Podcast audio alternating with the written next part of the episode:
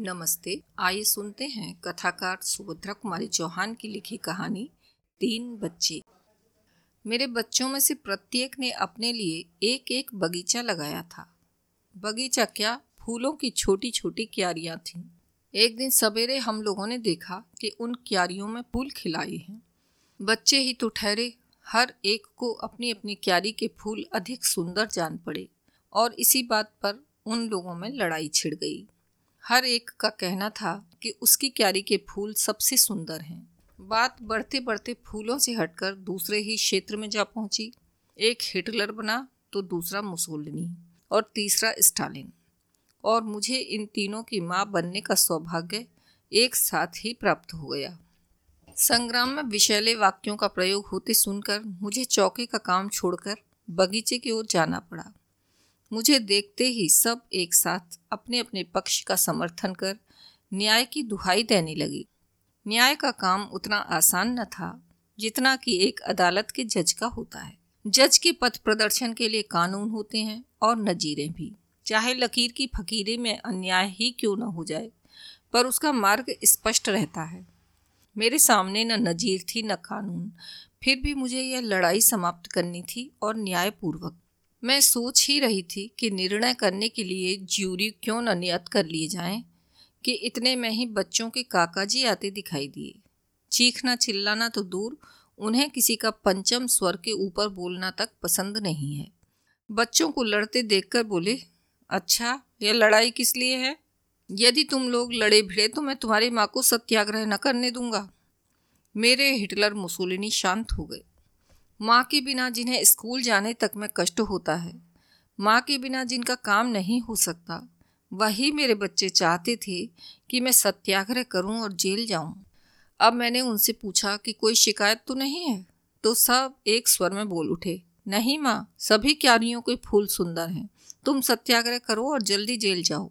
हम सब भीतर जाने को थे ही कि बाहर से गाने की आवाज़ आई। गाना कोरस में था और स्वर था बच्चों का सा। भगवान दया करना इतनी मुरी नैया को पार लगा देना। और अब तो हम सब दरवाजे की ओर दौड़ पड़े। इसी समय दूसरा पद सुनाई पड़ा।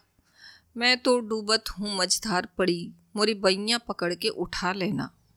बाहर आकर देखा तीन बच्चे थे, दो लड़कियाँ और एक लड़का। बड़ी लड़की होगी दस बरस की, छोटी आठ और सात के बीच में थी। और लड़का, वह बड़ी की ही गोद में था, कोई तीन साल का। हम लोगों को देखते ही उन लोगों ने गाना बंद कर दिया। लड़के को गोद से उतारकर बड़ी ने ज़मीन से माथा टेक कर हमें प्रणाम किया। उसकी देखा देखी छोटी लड़की और लड़के ने भी ज़मीन से माथा टेका और तीनों ने अपने चीथड़ों में छिपे हुए पेट को दिखाकर यह बताया कि वे भूखे हैं। बड़ी के हाथ में एक झोली थी और छोटी के हाथ में टीन का डिब्बा। उन्होंने एक बार झोली की ओर देखा, जो बिल्कुल खाली जान पड़ती थी। फिर हमारी ओर याचना की दृष्टि से देखने लगी। मैंने उनसे कहा, तुम गाती तो बहुत अच्छा हो, और भी कोई गाना जानती हो? बड़ी के बोलने के पहले ही छोटी बोल उठी, हमें भजन भी आते हैं, बड़ी मालकिन। और आदेश पाए बिना ही वे दोनों गाने लगी। कमर कसले रे बिलोची, तेरे संग चलूँगी, तेरे संग चलूँगी रे, तेरे संग चलूँगी, कमर कसले। मेरे साथ चलेगी तो मेरी अम्मा लड़ेगी। हम लोगों की हँसी अब दबाई न दबी। अम्मा के लड़ने की बात सुनते ही वह फूट पड़ी। वे सभी शर्मा कर चुप हो गए। उनकी दृष्टि से ऐसा जान पड़ता था कि वे किसी अज्ञात भूल से दुखी हो गए हैं। मैंने हँसी रोककर आश्वासन के रूप में कहा, बहुत अच्छा गाया। मेरी बात सुनते ही वे फिर बैठकर लगी ज़मीन से माथा टेकने। मैंने पूछा, तुम्हें क्या चाहिए? पका हुआ खाना या कच्चा? बड़ी ने फिर ज़मीन से माथा टेक कर कहा, कुछ भी खाने को चाहिए, बड़ी मालकिन। कल से कुछ नहीं खाया है। मैंने बच्चों से कहा कि इन्हें दो दो पूरियाँ लाकर दे दो, और मैं अंदर चली गई। बच्चों ने उन्हें कितनी पूरियाँ दी, यह तो मैं नहीं कह सकती। पर जब चौके में जाकर देखा तो न डिब्बे में एक भी पूरी थी और न कटोरे में तरकारी। दूसरे दिन हम लोग सुबह की चाय पीकर उठने ही वाले थे, वे बाल गवैये फिर आ पहुँचे। हमें कोमल स्वर में सुनाई पड़ा। सामरिया, हमें भूल गयो सखी सांवरिया। बिंद बिंदरावन की कुंज गलिन में बाज रही है बांसुरिया। हमें भूल गयो सखी सांवरिया।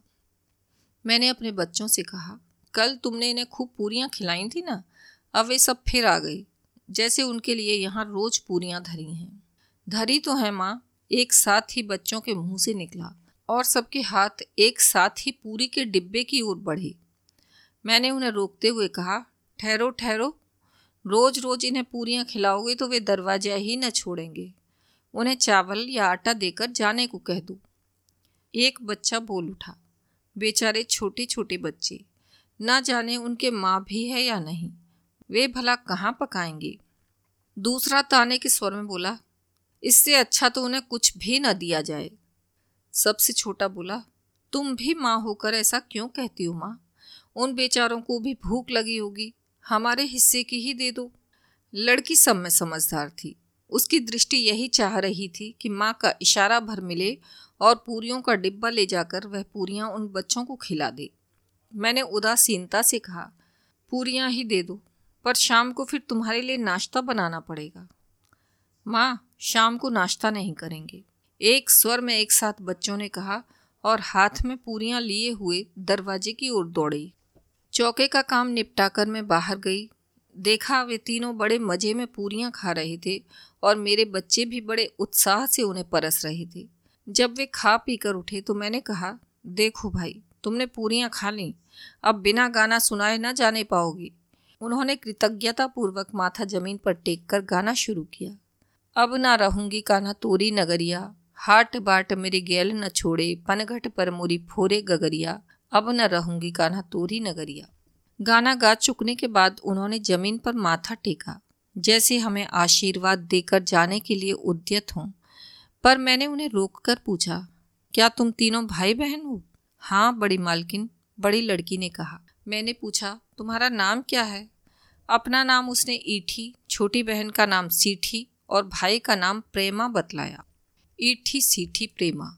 उनका नाम दोहराते हुए मैंने पूछा क्या तुम्हारे माँ बाप कोई नहीं है? तुम कल भी अकेले आए थे, आज भी। छोटी लड़की बड़ी तत्परता से बोल उठी, माँ भी है और बाप भी है। बड़ी मालकिन हमारे सब कोई हैं। कहाँ हैं तुम्हारे माँ बाप जो तुम्हें इस तरह अकेले फिरने को भेज देते हैं? बाप अमरावती में है और माँ अमरावती में तुम्हारा बाप क्या करता है?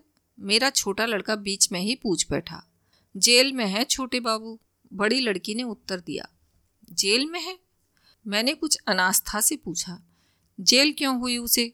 लड़की बोली, वह दारू जो पीता था और दारू पीकर चुप भी नहीं रहता था, दंगा करता था। माँ को मारता था, गाली बकता था और इसीलिए वो लड़की आँख उठाकर देखते हुए बोली, बड़ी मालकिन, पुलिस वालों ने उसे पकड़ा और सब लोग कहते हैं पुलिस वालों ने ठीक किया। और तुम्हारी माँ? वह अब कहाँ है? मैंने पूछा। लड़की बोली, माँ वह भी तो जेल में है और उसी के साथ हमारा सबसे छोटा भाई भी है। वह तो अपने भाई की ओर उंगली से दिखाकर लड़की ने कहा, प्रेमा से छोटा है, वह रोता नहीं, इससे अच्छा है। बेचारे बच्चे, मेरे मुँह से निकल पड़ा। माँ बाप दोनों जेल में और ये अनाथ सड़क पर भीख मांगते फिरते हैं। मैंने फिर पूछा, तुम्हारी माँ ने क्या किया था? लड़की बोली, हमारी माँ ने पुलिस वाले को मारा था। जिसने हमारे बाप को पकड़ा था ना, उसी को। और फिर वे माँ को भी पकड़ ले गए। माँ के बिना हमको बुरा लगता है, पर यह प्रेमा तो दिन रात रोता ही रहता है। मैंने लड़की की ओर देखा। बेचारा छोटा सा बच्चा मुश्किल से तीन बरस का। फटे चीथड़े में लिपटा हुआ। सिर में महीनों तेल का नाम नहीं। रूखे बिखरे बाल न जाने कब से नहाया नहीं था। शरीर पर एक मैल की तह सी जम गई थी। गाल पर आंसुओं के निशान जमे हुए थे। आंसुओं के साथ साथ उस स्थान की मैल जो धुल गई थी, मुझे उस बच्चे पर बड़ी दया आई। मैंने उस लड़की से पूछा, तुम लोग अपनी माँ से जेल में मिलने नहीं जाती? छोटी बोल उठी, जाती हैं बड़ी मालकिन। बड़ी ने कहा, तीन महीने में एक बार मुलाकात होती है। एक बार मुलाकात करने गए थे, दूसरी बार तीन महीने के बाद जब हम लोग गए तो मालूम हुआ कि माँ को यहाँ के जेल में भेज दिया है। तो हम लोग सब काली माँ के साथ यहाँ चले आए। काली माँ भी भीख मांगती है। तुम लोग रात को कहाँ रहती हो? सोती कहाँ हो? तुम्हें डर नहीं लगता? मैंने पूछा। बड़ी लड़की ने कहा, जेल के पास एक नाला है। हम लोग रात को वहीं पुल के नीचे माँ की बातें करते करते सो जाते हैं। कभी कभी काली माँ भी आ जाती हैं, पर वह रोज नहीं आती। माँ की सजा कितने दिन की है? दो साल की, बड़ी लड़की ने कहा। हम रोज जेल को देखते हैं। हमारी माँ वहीं तो है। जब माँ छूटेगी, हम उसको साथ लेकर देश जाएँगे। एक प्रकार की खुशी से बालिका पुलकित हो उठी। अपनी माँ को जैसे लेकर वह सचमुच देश जाने की तैयारी कर रही है। मैंने लड़की से पूछा, तुम लोग नहाती हो कभी? संकोच से बड़ी लड़की चुप रही। छोटी ने कहा हमारे पास दूसरे कपड़े नहीं हैं ना। मेरा इशारा पाते ही मेरे बच्चों ने अपने पुराने कपड़ों में से बहुत से कपड़े ला दिए। मेरा चित्त उदास हो गया। मैं कमरे में बैठकर कुछ सोचने लगी और वे बच्चे कपड़े लेकर खुशी खुशी चले गए। कुछ दूर से गाने की आवाज़ आई। मैं तो डूबत हूँ, मझधार पड़ी। मुरी भैया पकड़ के उठा लेना। बहुत सी सुंदर पद पढ़े, लिखे और सुने थे। पर स्वर और आत्मा का ऐसा संयोग तो कहीं नहीं देखा था। शब्द वस्तु का ऐसा मेल तो कभी चित्रित नहीं हुआ। मैं उन्हें बुलाने के लिए झपटी, पर तब तक वे दूर निकल गए थे। इस घटना के दूसरे ही दिन मैं भी युद्ध विरोधी सत्याग्रह करके जेल की अतिथि बनी।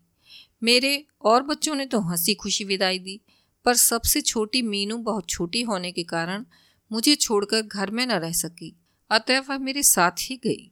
उस समय जबलपुर जेल में कोई अन्य राजबंदनी न थी। अकेले होने के कारण मैं अस्पताल में रखी गई। मेरी सेवा के लिए दो साधारण स्त्री कैदी ने रात में मेरे साथ रहती थी। दिन में सब लोग एक साथ रह सकते थे। कैद खाने की दुनिया भी एक विचित्र वस्तु है। यह कौन है? चोर। यह?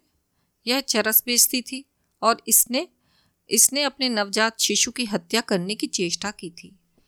पर माँ होकर वह हत्या कैसे कर सकती थी? इसका मुझे विश्वास न हुआ। और यह लड़की, यह तो अभी बहुत कम उम्र है। इसने क्या किया था? इसने अपने पति और सास को जहर दिया था। मैं काँप उठी। विधाता, क्या यह सचमुच स्त्रियाँ हैं? तुम्हारी ही आज्ञा से इनका सृजन हुआ होगा। किंतु इसी समय जैसे कोई अंदर से बोल उठा। यह तस्वीर का एक ही पहलू है। इसकी दूसरी ओर भी देखो। संभव है वे निर्दोष हों, संभव है वे देवियाँ हों। मेरी सेवा के लिए जो दो स्त्रियाँ तैनात थी, उनमें से एक तो अल्हड़ थी, जिसे कुछ कामकाज न आता था, पर दूसरी समझदार थी, वह प्रौढ़ा थी। उसकी गोद में भी एक बच्चा था, वह बड़ी फ़िक्र से सब काम करती थी, वह अधिकतर चुप रहती थी, जैसे सदा मन ही मन कुछ सोचा करती हो। मीनू को तो उसने इस प्रकार हिला लिया था, जैसे वह उसकी बच्ची हो। उसका खुद का बच्चा पाँव पाँव चलता और मीनू चलती उसकी गोदी में। वह पानी भरती तो मीनू उसके साथ होती, दाल दलती तो मीनू उसके साथ और बर्तन मलती तो मीनू भी उसके साथ छोटी छोटी कटोरियाँ और गिलास मलती दीख पड़ती। अंत को बात इतनी बढ़ी कि वह मीनू को अपनी पीठ से बांधकर झाड़ू देने लगी। उसका नाम था लखिया। लखिया और मीनू के इस स्नेह संबंध से लखिया के बच्चे को जो अभाव ज्ञात हुआ, उसकी पूर्ति मैं उसे मीनू के फल और मिठाइयाँ दे देकर करने लगी। वह प्राय मेरे ही पास खेला करता। फल और मिठाइयाँ खाने से इस बच्चे को और पानी भरने, बर्तन मलने तथा बगीचा सींचने से मीनू को थोड़े ही दिनों में स्वास्थ्य लाभ होता दिखाई दिया। मैं बहुत सोचती थी कि यह लखिया कौन है? यह जेल क्यों आई? एक दिन अचानक मैंने प्रश्न किया जिसका उत्तर मिला, ओह, यह बड़ी खतरनाक औरत है। इसने पुलिस को मारा है, पुलिस को। पर हमने उसका दिमाग ठीक कर दिया है। आपको कोई तकलीफ़ तो नहीं देती? अचानक मुझे उन बच्चों की याद आ गई। उसकी माँ भी तो पुलिस को मारने के कारण जेल भेजी गई थी, और उसके साथ भी तो एक छोटा बच्चा था। पूछना तो मैंने कई बार चाहा, पर लखिया की गंभीर और उदास मुद्रा देखकर हिम्मत मेरी एक बार भी न हुई। एक दिन रात को खूब पानी बरसा। खूब दहाड़ दहाड़ कर बादल गरजे और कड़क कड़क कर बिजली चमकी। मुझे अपने बच्चों की याद आ गई। छोटा लड़का डरा होगा। दूसरे पलंग पर सोने पर भी वह बादलों की गरजते ही मेरे पास आकर सो जाता था। इसके साथ मुझे उन तीनों बच्चों की भी याद आई, जो बेचारे पुल के नीचे सोते थे। कहीं आगे सोचने की मेरी हिम्मत न पड़ी। मैंने प्रार्थना की हे ईश्वर, सब माताओं के बच्चों को अच्छी तरह रख और सब के बाद मेरे बच्चों की भी रक्षा कर। जेल में मेरे पास अखबार आया करती थी। जेल की सभी कैदी स्त्रियाँ लड़ाई की खबरें सुनने को उत्सुक रहा करती थीं। उन्हें विश्वास था कि एक दिन ऐसा होगा, जब जेल के फाटक टूट जाएँगे और अवधि से पहले ही उनका छुटकारा हो जाएगा। मैं भी उन्हें यूरोप की लड़ाई और भारत के सत्याग्रह की खबरें सुना दिया करती थी। उस दिन शाम को अखबार आया और पढ़ते पढ़ते मेरा जी धक से रह गया। जबलपुर की ही खबर थी। कल रात एकाएक पानी बरसा और खूब बरसा। जेल के पास के नाले में तीन गरीब बच्चे बह गए। उन तीनों की लाशें मिली हैं। बहुत खोज करने पर भी उनकी शिनाख्त नहीं हो सकी। दो लड़कियाँ हैं और एक लड़का। ऐसा सुना गया है कि वे गाना गा गा कर भीख मांगा करती थी। मेरे घर पर आकर गाने वाले उन तीन बच्चों का चित्र हठात मेरी आँखों के सामने खिंच गया और ऐसा जान पड़ा जैसे दूर से कोई गा रहा है। मैं तो डूबत हूँ, मझधार पड़ी, मोरी बैया पकड़ के उठा लेना। अखबार रखकर मैं आँसू रोकने का प्रयत्न करने लगी। अचानक मेरे मुँह से निकल गया, बेचारे बच्चे। लखिया पास ही बैठी मेरे लिए चाय तैयार कर रही थी। उसने पूछा, क्या खबर है भाई साहब? अरे, उदास क्यों हो गई? बच्चों की याद आ रही है। मैं उसे कुछ भी उत्तर न दे सकी। वह फिर बोली, थोड़े ही दिन तो और हैं भाई साहब, कट ही जाएँगे। फिर बच्चे अपने बाप के साथ तो हैं। फ़िक्र क्यों करती हो? उसकी ओर देखने की मेरी हिम्मत नहीं थी, पर मुझे ऐसा जान पड़ा, जैसे उसने बात ख़त्म होते न होते एक गहरी सांस ली और आँखों के आँसू पहुँच लिए। मैंने अपनी सब शक्ति संचित करके उससे पूछा लखिया, तेरे और बच्चे हैं या यही एक है? आँखों में आँसू और ओठों में एक छीण मुस्कुराहट के साथ वह बोली, एक ही क्यों भाई साहब? मेरी बच्ची की ओर इशारा करके। वह बिटिया भी तो है। मैंने कहा, ये तो जेल के भीतर हैं। जेल के बाहर कितने हैं? लखिया एक गहरी सांस लेकर बोली, जेल के बाहर, भाई साहब? वो तो भगवान के हैं। अपने कैसे कहूँ? और उसके बाद वह अखबार की खबर पूछती ही रह गई, पर मैं उसे कुछ भी न बतला सकी। अभी आप सुन रहे थे सुभद्रा कुमारी चौहान की लिखी कहानी, तीन बच्चे। आशा है आपको यह कहानी पसंद आई होगी। आप स्पॉटिफाई गूगल पॉडकास्ट या जिस किसी भी प्लेटफार्म पर हमें सुन रहे हैं, कृपया वहाँ फॉलो करें और इसे अपने साथियों के साथ शेयर करें। धन्यवाद।